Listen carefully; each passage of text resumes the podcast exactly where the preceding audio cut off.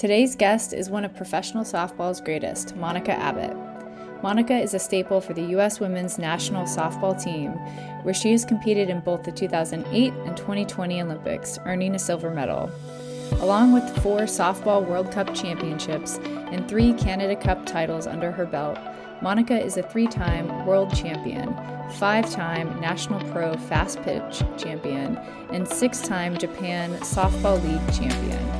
It is no surprise that Monica holds all of these titles, as she is one of the NCAA record holders for both wins and strikes from her time as a Tennessee Lady Volunteer and the first woman in any sport to receive a million dollar contract. In this episode, Monica shares how her softball experience has shaped the woman she is today and what she hopes to see for the future of softball. Monica's perspective when it comes to being your own hype woman will be game changing for the way young girls view themselves in sport. And I cannot wait for everyone to learn a thing or two about a sport that deserves more visibility. Monica, welcome to the Voice in Sport podcast. Hi. Hi, everyone. Um, just really happy to be here and to just be on the show. Well, we have the pleasure of speaking with one of the, the highest professional softball players, one of the greatest in the world. You are a staple on the U.S. women's national softball team, where you've competed both in the 2008 and 2020 Olympics, earning a silver medal and a gold medal. So, along with your World Cup championships and three Canadian Cup titles under your belt, You've also been a three time world champion, a five time national pro fast pitch champion, and a six time champion softball league in Japan. So it's really incredible the amount of accomplishments you have had over the course mm-hmm. of your career. And it really is no surprise that you have had an incredible impact also in collegiate sports. So, we're going to talk about that today and really start with your experience and your journey through sport as a young athlete and then we'll end on all of the things you're currently working on today as a professional athlete. So let's go way back. And, you know, I think impressive is definitely an understatement for when we talk about all the things that you've done in the softball world. But I want to start as far back as we can and talk about how you started in this sport. What led you to say, you know what, softball is the sport for me?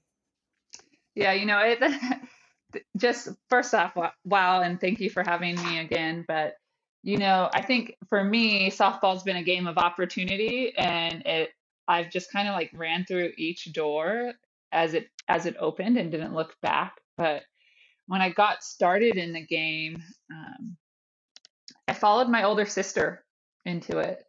You know, my older sister was she was strong. She played shortstop. You know, she was the social butterfly. And she came home from school with like a flyer, and all our friends were signing up to play rec softball. And so I ended up just following her. And my mom being like, Well, Jessica's signing up. So, Monica, you're signing up too. And for the first part of my career in softball, I just became known as Jessica's sister I wasn't very good. I was afraid of the ball. I was there for like snacks and running around and like having a good time. You know, I didn't really know what I was doing. I was just there because my mom signed me up. And I really I really was known as Jessica's sister. I played right field. I just got my one at bat that each girl had to have and I was eating candy in the dugout, you know. that that's kind of how I I got started in the game I think that's incredible because, you know, sometimes I feel like we have images or a story in our mind about you know amazing athletes like you that how you started and and to hear mm-hmm. that you were like you know in the dugout eating candy isn't really like the picture that maybe some girls have about how you started and I think that that's so important. So open and honest about, okay, that's where you started. And now look where you're at. Yeah. I, I think like when you have brothers and sisters, I, I mean, think about it like families or in my case, you know, you know, the focus was on someone else and I was just kind of there. I was like the tag along. I mean, I, don't get me wrong, like I didn't mind it. I was having fun. I'll play softball with Jessica, but I didn't really have my own identity or who I wasn't in the sport. I was just there because my mom it was easy for my mom to drive us both to practice you know and that's part of life um but you know i just followed her into it and that's kind of how I got into the sport of softball. I, I played on the team. I wasn't very good for probably five, six years. And then one year, my sister, Jessica, the team needed a pitcher. So Jessica was like the most athletic kid on the team. So she's like, I'll try pitching. And she was pretty good. So my mom gave her a pitching lesson with the local coach from that rec association. And who was stuck behind the plate? Like me. I had to catch for her. Like her younger sister that just wasn't really into softball. I had to put on all the gear and sit behind home plate and try to catch her. And I was scared of the ball and I hated it. And she was hurting my hand because she threw the ball so hard. And lo and behold, I'm taking off the catcher's gear at the end of that lesson. And I, at that point, I had tried, literally tried like every position on the field. And I was still like kind of sucky at all of them. so I'm taking off this gear and I'm like, gosh, I hate catching. I can't wait to go home, you know, and ride my bike or whatever it was I was going to do that day. And the pitching coach was like, you know, Monica, you're not a good catcher. And I'm looking at him like, yeah, my hand hurts. Like, I do not want to catch. Like, this is awful. I'm here because my mom made me. and he goes, you know, why don't you try pitching? Have you tried pitching yet? You could be pretty good. And I was like, well, I haven't tried pitching yet. Like maybe I could be good. And he just kind of sparked this idea and this opportunity. And that's kind of how I started pitching. I begged my mom for a lesson and told her I would practice a lot. And I did a, all the worst chores in the house to work for this one pitching lesson just so I could try it because somebody thought like, oh, oh Monica, you know, you could be good. Someone gave me an opportunity and sparked interest in me. And I was like, okay, let me try. And that's really how I got into pitching. And once I became a pitcher, that's when I fell in love with the sport of softball. So, how old were you from when you started in the dugout eating candy, trying all these positions, and then like finding pitching? Like, how long was that, and what ages are we talking about here? So, when I first started softball, I did like t ball and stuff, but when I was on the team with Jessica, I was probably, I don't know, I probably must have been like seven to 11 years old, 12 years old. Because that story about me starting pitching was right around like 12, 13. Wow, that's incredible. Because, you know, that's the age where a lot of young girls fall out of sport. And there's mm-hmm. a lot of reasons why. And we know some of them are it's not fun or they had a bad coach or, you know, their body image or any, there's mm-hmm. so many factors, but that age yeah. is so critical. And it's interesting that that's sort of when you found a position that you loved. Yeah, definitely. It was like acceptance. Someone sparked something in me, like, oh, well, maybe you could try it, you know? Why why don't you just give it a chance? You know you could be good. Someone sparked confidence in me. Someone believed in me. Someone gave me an idea. And i think that's what really helped me. That's otherwise so cool. you know maybe i would have been that person that fell out of sport because no one believed in me or no one thought that i could do it. I just needed someone to to push confidence into me and to give me a chance that's so incredible. I mean, that is why we have our mentorship program. Sometimes it yeah. just takes that one person to support mm-hmm. you, to believe in you, to to inspire you to keep playing. So that's really cool. Well, let's talk a little bit about maintaining confidence then from that age of 13 all the way through sticking with sports in high school because you know you can go through a lot of ups and downs but then mm-hmm. you continue through and you go to high school yeah. and a lot of girls again drop out again and sometimes that has to do with confidence. So, how do you keep that confidence alive as you go into high school sports? Well, I think for me, what really some of the things that made me confident in sport was just having a good routine. I think I was really good at that. I was really good at having a routine where I could put in like 30 minutes. And a lot of times I would set a timer and be like, okay, now 30 minutes of softball practice in the backyard or a lot of times in the street or at the local park wherever I could go. And then sometimes I would try to get my friends to come or my teammates or like maybe we could get a coach to come. But I did a good job of creating a routine and having something consistent that was active, like the sport of softball for me. I felt like I became more confident in myself I dealt with all the the emotions and the highs and lows of life. If I got a bad grade on a test, you know, so, someone was mean to me at school, if I was having a stressful day with a school project, all of those other things became easier for me to do because after I did my 30 minutes of softball, it gave me that kind of mental break. If things weren't going right in my life, I could go and do softball for a little bit and then not only would it help me become a better pitcher and better softball player for my team, it also helped me be more confident in life and on the softball field. And it and it just transferred over to every aspect. I feel like a lot of girls end up burning out in mm-hmm. high school, especially if they start, you know, succeeding in sports and, and winning some of these state awards like you did. How do you avoid burnout? What advice would you give to girls in high school if they've lost the fun, they're they're really good, mm-hmm. but they are feeling burned out. I would say just separation is huge. I think people in high school, you know, there's things you want to do, right? Like you want to go to dances, you want to go to pep rallies, you want to, you know, do social things with your friends and be in clubs and other things. But I think you really have to have balance and know what you're capable of doing. Like, you can't do it all you know you really can't but you can do a lot. And i think that's where people get burned out is they try to do too much and it becomes overwhelming for them. And there is such a thing as like yes like being a high level athlete if you have goals of going to college or playing professional like you do have to make some sacrifices. You are going to miss some things that your friends maybe will be able to do but you can also balance that out with being able picking your time and place of when your dances are when your school friends are when other rallies and stuff are with within your school. So i think it's really like a game of balance and time management that can really help you eliminate that burnout phase.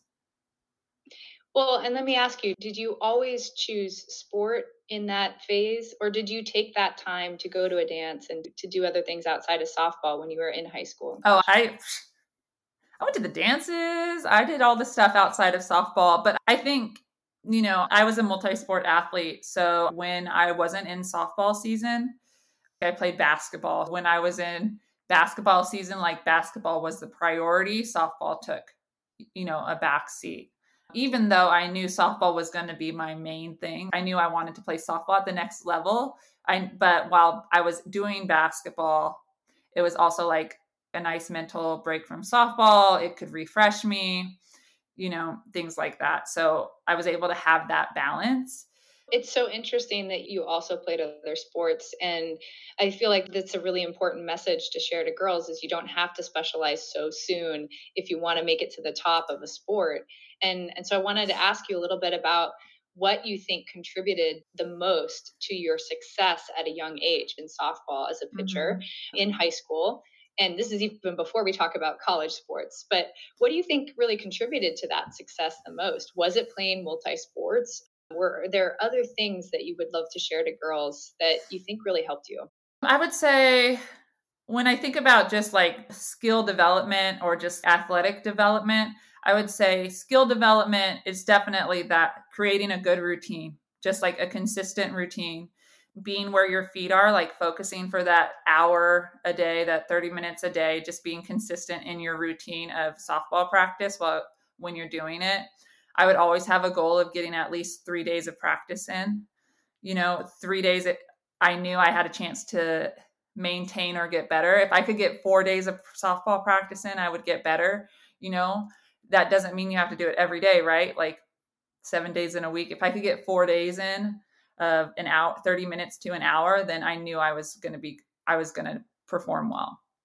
And then I would just say, just having good separation and balance. So when you're hanging out with your friends, like hang out with your friends. when you're working on your English project, work on your English project, you know, just don't let those outside distractions get to you. If you're doing basketball or volleyball or you know track and field or cross country or those other things like focus on that. I think my athleticism really developed when i was doing other sports at a young age or even in high school. Doing those other sports really helped me develop athletically but i think skill development in my own sport was definitely having that routine I love that. Such a good message for the girls. Mm-hmm. Well, let's talk about your time at the University of Tennessee because after you had an incredible year or four years in high school, you then went on to the University of Tennessee and you were the third pitcher in the NCAA history to notch 500 strikeouts in a season after your freshman year, mm-hmm. which led you to being named SEC Freshman of the Year. And you were also the first Louisville Slugger first team All American and earned two more titles in your time there. Mm-hmm. So, how did you stay dominant over the course of those years? And how did you keep that balance during all of those incredible accomplishments? Yeah. You know, college was such a, I loved being in college, but I will say, like, your freshman year, what a challenge. Like, wow, just like, whole different world. All of a sudden, I went from doing, you know, multiple sports, having a good schedule and routine. And I feel like my freshman year, there was times I was just like running around in like pure chaos, not knowing what I was doing.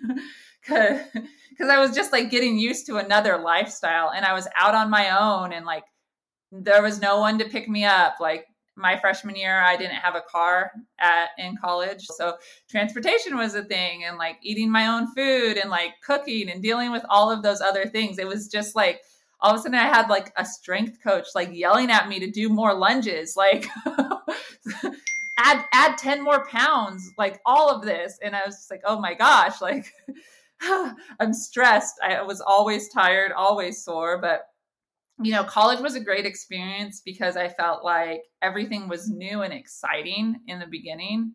And then it was a challenge, right? And I had a choice. Like, I had a choice do I want to stay the same as I was in high school, or do I want to grow? Do I want to accept the challenge in front of me? And I think there was a couple points where I had to look myself in the mirror and think about what I wanted and I had to tell myself, okay, do you want do you want to have a growth mindset and do you want to accept this challenge and try to get better or do you want to stay the same? And that's where I had hard hard times and hard moments because I had to change, right? Change isn't always easy. Sometimes it's hard and difficult, you know, or I had to like I had to accept the challenge and try to level up. And in college, I felt like I really developed that mindset. Yeah, what advice would you have to girls in college right now that are going through exactly what you're talking about, you know, and they they're going to get to those moments and those humps where they're going to feel like wow, like am I good enough or should I keep doing mm-hmm. this? You know, what I think there's there's so many moments in that college experience as a student athlete from when you start as a freshman and everything's new, like you said, to when you kind of get to like sophomore, junior year mm-hmm. and you're mm-hmm. really thinking, wait, am I going to be a pro or not? What should mm-hmm. I really be doing here? There's just so many moments that I think can be challenging for yeah. girls in college.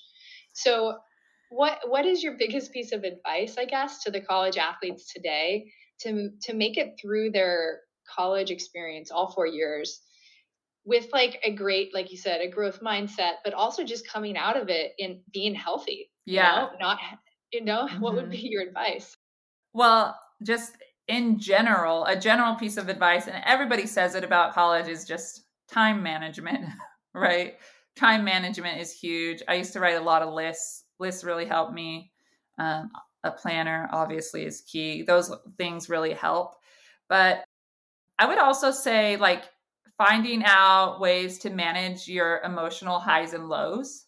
I think in the, in college I went through a lot of like just emotional peaks and emotional valleys and looking back at it now, if I had a better ability to just manage some of the highs and lows on just staying steady earlier, just like at least earlier in my college career, I, I, kind of figured it out my senior year, but if I had figured it out my sophomore and junior year, things probably could have been easier. But I think, you know, that was that growth period that I needed just emotionally. But being able to manage the highs and lows and also, yeah, I think that's the key as you grow up in college. And that's part of just growing up, you know, being on your own. Um, what resources would you utilize a bit more you know, to stay organized or to keep your mental health in check during your college experience? Yeah, I would say, you know, I went to a sports psychologist when I was in college, and that really helped me on the softball field. But I think that I still experienced a lot of like personal highs and lows because I didn't know how to manage those as well. So if I had an ability to have access to someone that could help me just kind of one manage my time, manage my individual expectations, manage other people's expectations of me, those sort of mental mental keys and strategies that people have now and just emotional intelligence. I think that would be really helpful for me. If i was in college nowadays i also think just people not only talking about time management, but teaching you how to manage your time. You know, we talk about it a lot how to use a planner, how to schedule things. But I think there's one thing about talking about it, and there's another thing about someone showing you how to do it and what is actually possible to do in one day. You know, when I was in college, I thought I could do everything in one day. Like, oh, Monica, you're going to lift, you're going to run, you're going to throw 100 pitches, you're going to strike everybody out. like, and you're also going to write a 20 page paper all in one day. but don't don't worry about sleep, don't worry about eating, like just do all that and you're good. But in reality, you can't do all that. Like you're going to wear yourself out and that's when you you experience those emotional that's when I would experience those emotional highs and lows so i just think being able to not only talk about it but somebody teaching me what is realistic to be able to get done in a time frame and being able to do it I think that's such good advice. And sometimes you need somebody to go and talk to that maybe isn't on the sports psychology side yeah. to help you with some of that stuff. So I think that's so important. yeah. A great, a great tip for the girls that are still in college. Yeah. The sports psychology part was good because it taught me how to like do like an in-game routine and when i have a negative thought how to push it back or how to really like visualize and stuff like that while i'm while i was in the game. That's what i learned from my sports psychologist in college and it really helped me create like power words and things like that. But if having someone separate for just you know growing up would have been huge Thank you for listening to the Voice in Sport podcast. My name is Cheyenne Knight. I'm a junior soccer player at Howard University and producer of this week's episode. If you're enjoying the episode and would like to get the chance to talk to athletes like her, go to voiceinsport.com slash join to sign up for a free membership and gain access to exclusive episodes, mentorship sessions, and other weekly content. Don't forget to follow us on Instagram, Twitter, and TikTok at Voice in Sport. Now let's get back to the episode.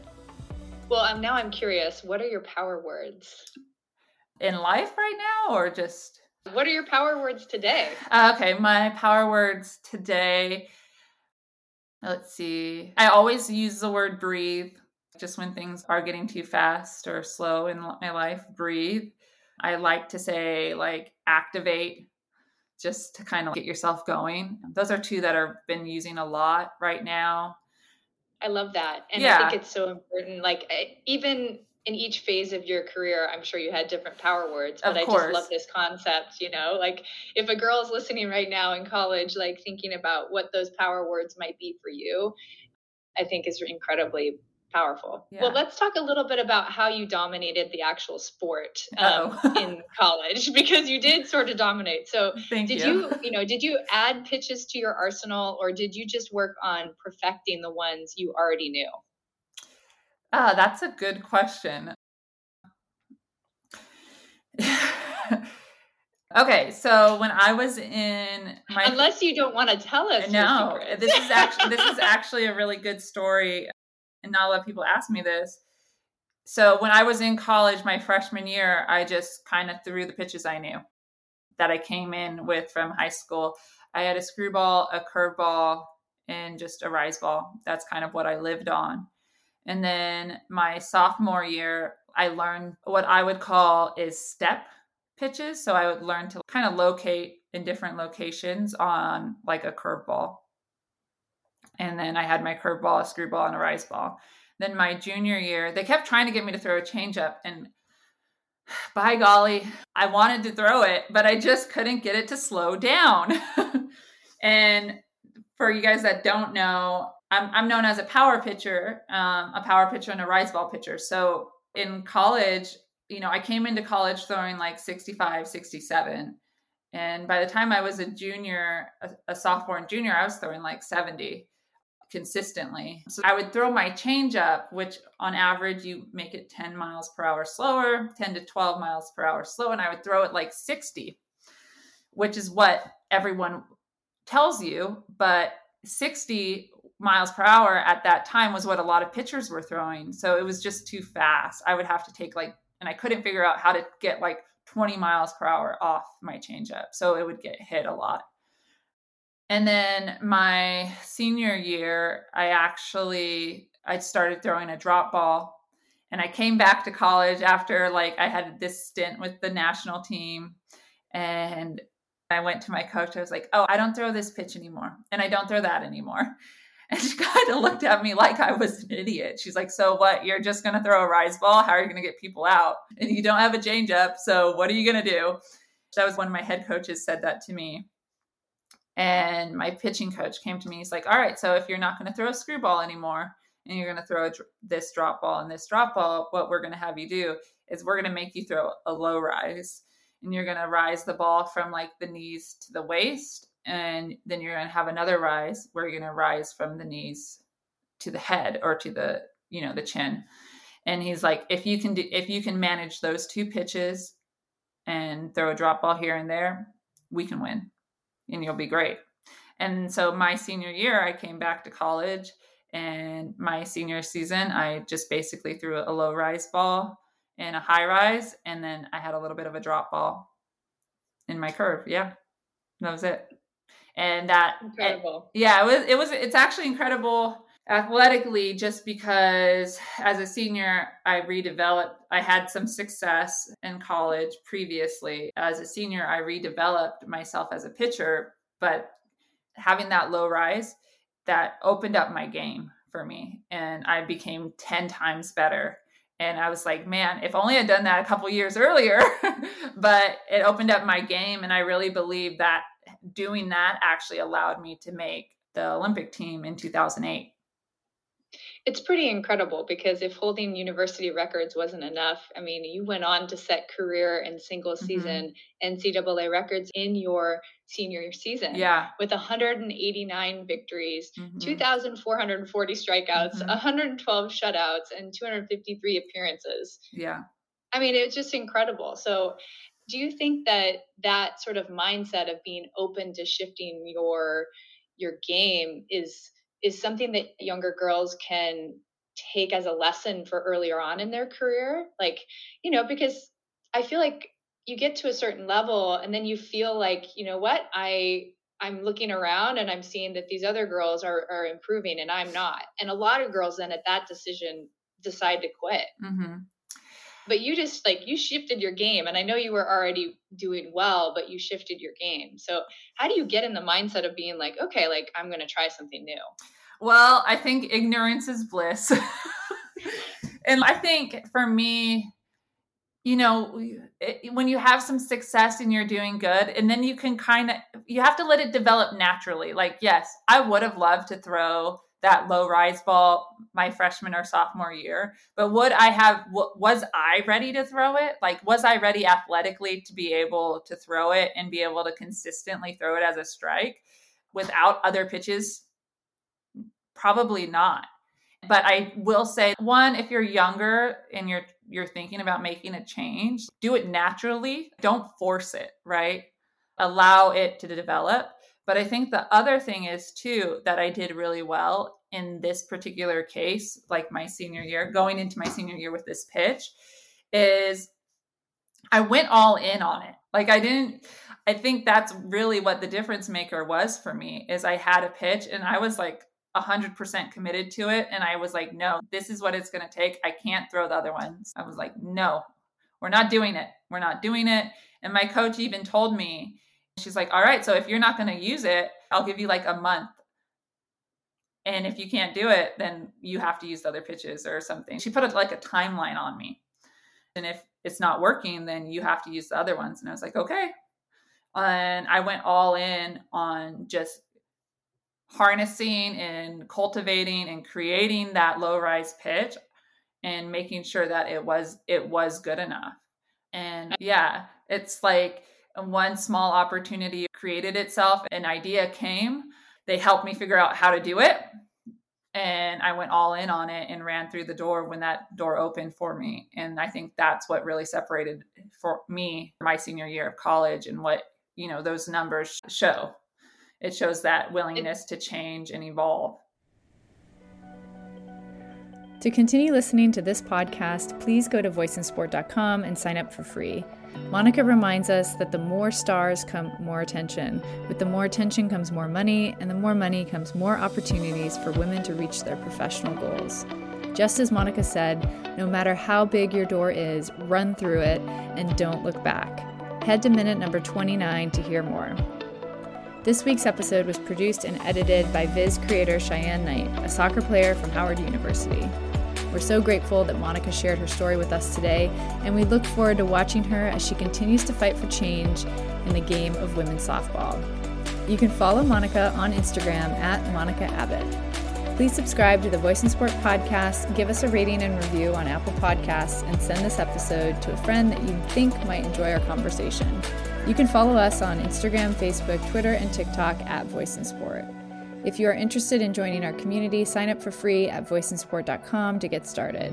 When you join Voice In Sport, you gain access to our exclusive content and podcasts, mentorship sessions from professional athletes, and access to the top VIS experts in sports psychology and nutrition.